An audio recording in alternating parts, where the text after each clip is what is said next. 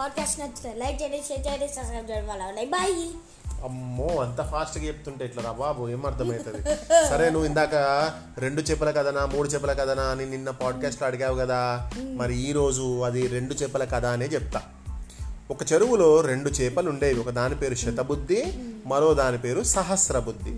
వాటితో పాటు ఒక కప్ప కూడా ఉండేది. దాని పేరు ఏకబుద్ధి. ఈ మూడు బుద్ధులు స్నేహంగా ఉండేవి. ఒకనాడు జాలర్లు ఆ చెరువు గట్టను నడిచిపోతున్నారు. వారిని గమనించలేదు శతబుద్ధి. శతబుద్ధి అంటే ఒక చేప. సహస్రబుద్ధి నీటిలో తుల్లి తుల్లి పడ్డాయి ఆడుకుంటున్నాయి. అప్పుడు ఆ చేపల్ని చూశారు జాలర్లు. ఇలా అనుకున్నారు. చెరువు నిండా బాగా చేపలున్నాయి. రేపొచ్చి పట్టుకుపోదామని అన్నాయి. ఆ మాట విన్నది ఏకబుద్ధి అనేటువంటి కప్ప. ఆడుకుంటున్న చేపల దగ్గరకు వచ్చింది. చాలు ఆపండి ఆటలు అంది. తమ విన్న మాటను భయంతో వణికిపోతూ చెప్పింది వాటికి. ఏం భయపడకు వాళ్ళు అలా అంటారే కానీ రారు. ఇంతకు ముందు కూడా రెండు మూడు సార్లు ఇదే మాట అన్నారు. వచ్చారా? లేదు అన్నాయి చేపలు. ఈసారి వస్తారేమో అంది ఏకబుద్ధి. వస్తే నిన్ను కాపాడే పూచి నాది. నా పేరే సహస్రబుద్ధి. నీకేం కాకుండా నేను చూసుకుంటాను. ఇదిగో బుద్ధి ఉండాలే కానీ ఎలాంటి ప్రమాదాన్నైనా ఎదుర్కోగలం. నా పేరే శతబుద్ధి. నిశ్చింతంగా ఉండు. నీ సంగతి నేను చూసుకుంటాను. తను కూడా ఏకబుద్ధికి అభయం ప్రసాదించింది. రాత్రి భార్యతో చర్చించింది కప్ప ఏకబుద్ధి. పొంచి ఉన్న ప్రమాదాన్ని పట్టించుకొని చేపల్ని నానా తిట్లు తిట్టింది. తర్వాత ప్రాణాలు కాపాడుకునేందుకు రాత్రికి రాత్రే తన భార్యతో పాటుగా ఇంకో చెరువుకి చేరుకుంది. తెల్లారింది. అనుకున్నట్లుగానే చెరువు దగ్గరికి జాలర్లు వచ్చారు. వల వేశారు. శతబుద్ధి తన నూరు రూపాయలతోనూ సహస్రబుద్ధి తన వెయ్యి రూపాయలతోనూ వల నుంచి తప్పించుకోవాలని చూశాయి. తెలివితేటలు ఎన్నో ప్రదర్శించాయి. అయితే దైవం అనుకూలించలేదు. తెలివి ఉంది. కానీ దైవం అనుకూలించాడా? దాంతో తప్పుకోవడం సాధ్యం కాలేదు. జాలరికి రెండు దొరికిపోయాయి. రెండింటిని భుజం మీద ఉంచుకొని ఇంటి దారి పట్టాడు జాలరి. అతన్ని చూసింది ఏకబుద్ధి. అతని భుజం మీద చేపల్ని కూడా చూసింది. భార్యకు చూపించింది వాటిని చూపించి ఇలా అంది. ఈ ప్రబుద్ధుల్ని నమ్ముకుంటే మన బతుకు ఇంత అయి ఉండేది. జాగ్రత్త పడి పడిపోయే ఇక బతికి బయటపడ్డాం అంది అని కథ ముగించాడు అతను బుద్ధిమంతులు కూడా అప్పుడప్పుడు పప్పులో కాలేస్తారు. కాదనను నీ మాట ఒప్పుకుంటాను. కాకపోతే బుద్ధిమంతులు అహంకారానికి పోయి మిత్రుల మాటను వినకుండా ఏ వీడి మాట ఏంది నేను వినేది? అని గర్వంగా ఉంటారు. అన్నాను అని కాదు కానీ నా మాట వినకే కదా నువ్వు ఇక్కడికి వచ్చి ఇలా అయ్యావు? అరే మన దగ్గర ఉన్నటువంటి బంగారాన్ని మనము తీసుకొని పంచుకుందామంటే నా మాట వినకుండా రత్నాల కోసం వాటి కోసం వచ్చి ఇక్కడ చక్రాన్ని నెత్తి మీద తగిలించుకున్నాం చెప్పానా లేదా? అందుకే ఎందుకు చెప్పారో వినాలి. వినకపోతే పాట పాడిన గాడిదలాగే ప్రమాదంలో పడతారు అన్నాడు మిత్రుడు. స్వర్ణబు స్వర్ణసిద్ధి ఏం చెప్పిండట అంటే ఇప్పుడు ఒక గాడిద కథ చెప్పిండట. ఆ గాడిద కథ ఏంటో నెక్స్ట్ పాడ్కాస్ట్లో వద్దు ఇప్పుడే విందాం. ఓకే చిన్న స్టోరీ అది. ఓకే? అనగనగా ఒక గాడిద దాని పేరు దాని పేరు ఘార్దపం. ఈ గార్ధంపం అనేటువంటి గాడిదకు దాని కంఠం వినసొంపుగా ఉండక ఉండకపోవచ్చు కానీ దానికి సంగీత శాస్త్రం గురించి బాగా తెలుసట గార్ధపంకి ఆ సంగతి అలా ఉంచితే పొద్దంతా చాకలి మాటలు చాకలి మాటలు విని అతని ఇచ్చిన మూటలు మోసి పొద్దుపోయేదాకా ఎప్పుడు అలసిపోయి ఉంటూ ఉండేదట గాడిద పాపం. ఇక దానికి సాయంత్రం అయిందంటే కొంచెము గడ్డి ఉన్న చోటకు వెళ్ళి కడుపు నిండా దోసకాయలు కొన్ని ఇంకా వేరే వేరే చెట్లకు ఉండేటువంటి కాయలు వేసి వస్తుండేది. మేత మేతకు పోయి అక్కడ తిని వెళ్ళినప్పుడు దానికి ఒక నక్కతోటి స్నేహం కుదిరిందట. ఒకరోజు పున్నమి వెన్నెల విరగగాస్తుంది నక్కతో ఇలా అంది గాడిద ఇవాళ నీ ముందు పాట పాడాలనిపిస్తుంది అందట.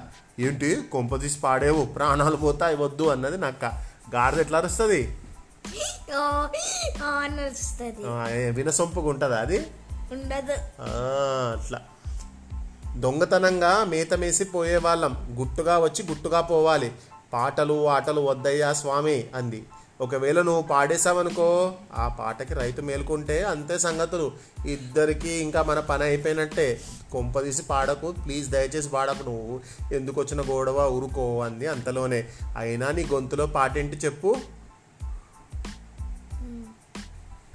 నవ్వుతారు ఎవరైనా. అంది. అంతే ఆ మాటకు గాడిద కోపం వచ్చింది. ఏంటి? నా గొంతులో నేను పాడలేననుకుంటున్నావా? నీకేం తెలుసు? నా పాటలు ఎలాంటివో? నువ్వు ఒక అడవి జంతువువి. ఎంతసేపు తిండి తప్ప మీకు ఆ పాట ఆ మాట చిచి అని ఆశ్చయించుకుంది నక్కని గాడిద. సంగీతం నీకెంత బాగా తెలుసా? అని అంది నక్క.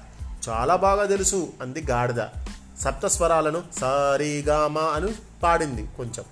ఇక ఇలా చెప్తుంది కానీ ఇంకా నక్కకు నమ్మబుద్ధి కాలేదు. అయ్యో వద్దు నేను చెప్పిన మాట విను. నా నీ పాట ఓకే పర్లేదు బాగానే ఉంది. అంటే లేదు లేదు నువ్వు నన్ను నమ్మట్లేదు నేను బాగా పాడుతున్నాను నువ్వు నన్ను నమ్మట్లేదు అని అంది అట. గాడిద వింటలేదు. నక్క ఎంత బాగా చెప్పినా కూడా వద్దు అన్నా కూడా వినట్లేదు. తప్పదు పాడి తీరుతుంది. గాడిద. పాట వినడమే ప్రమాదం అనుకుంటే పడుకున్న రైతు మేల్కొంటే ఇంకా ప్రమాదం అనుకుంది నక్క. అయినా తెలివిగా ఇలా అంది? ఓ పని చేస్తాను. నేను వెళ్ళి అదిగో అక్కడ దూరంగా నిలబడతాను. నువ్వు అప్పుడు పాడు. ఒకవేళ రైతు లేస్తే అరిచి చెబుతాను. ఆపై అంది నక్క. అసలుకే గుంట నక్క. ఎలాగో గాడిద అరిస్తే రైతు వస్తాడా? అట్లే పడుకొని ఉంటాడా? అలా అన్నావు బాగుంది వెళ్ళిరా అంది గాడిద. అదే అదనుగా నక్క అక్కడి నుంచి తప్పుకుంది. గాడిద పాట ఎత్తుకుంది పెద్దగా ఓండ్ర పెట్టసాగింది. ఎంతకీ ఆపదు. దాంతో రైతుకు మెలకువ రానే వచ్చింది. మెలకువతో పాటు బంగారం లాంటి నిద్రను చెడగొట్టినందుకు గాడిద మీద కోపం కూడా వచ్చింది. ఆ కోపంతో పెద్ద దొడ్డు కర్రను పట్టుకొని వచ్చి దాంతో గాడిదని ఇక్కడ అక్కడ కానీ ఎక్కడ పడితే అక్కడ చితక్ కొట్టాడు అయినా అతని కోపం చల్లారలేదు. దగ్గరగా ఉన్న రాతి రోల్ని లాక్కొచ్చి దాన్ని గాడిద మెడకు వేలాడదీశాడు. గాడిద మెడకు వేలాడదీసినట్టు పెద్ద రాయిని ఇప్పుడు పాడు అన్నాడు వెళ్ళిపోయాడు. తిన్న దెబ్బలకి కుయ్యో మొర్రో అంటూ మెడలో రోకలతో నక్క దగ్గరగా వచ్చింది ఆ గాడిద. బాగుందే నీ పాటకు మెచ్చుకొని రైతు మంచి నక్లెస్ నీకు ఇచ్చాడా అని నవ్వింది నక్క. పాడొద్దని చెప్పితే విన్నావా? పాడతానన్నావు.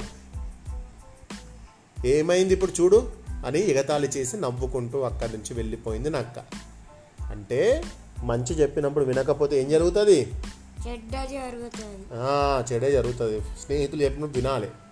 కానీ కథ ముగించాడు స్వర్ణ సిద్ధి నువ్వు చెప్పింది నిజమే. వివేకవంతుడైన స్నేహితుని మాట వినాలి. వినకపోతే వినకపోతే ఏంటి ఆపావు? ఏమోలే.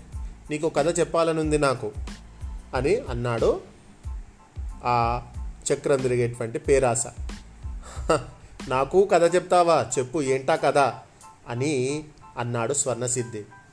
ఏం కథ అంటే అది? నేత కార్మికుని కథ. వింటావా? అని అడిగాడు. వింటాను అని అన్నాడు స్వర్ణసిద్ధి. సరే చెప్తున్నాను విను అన్నాడు పేరాస. మరి ఆ నేత కార్మికుని కథ ఏంటో నెక్స్ట్ పాడ్కాస్ట్లో విందాం.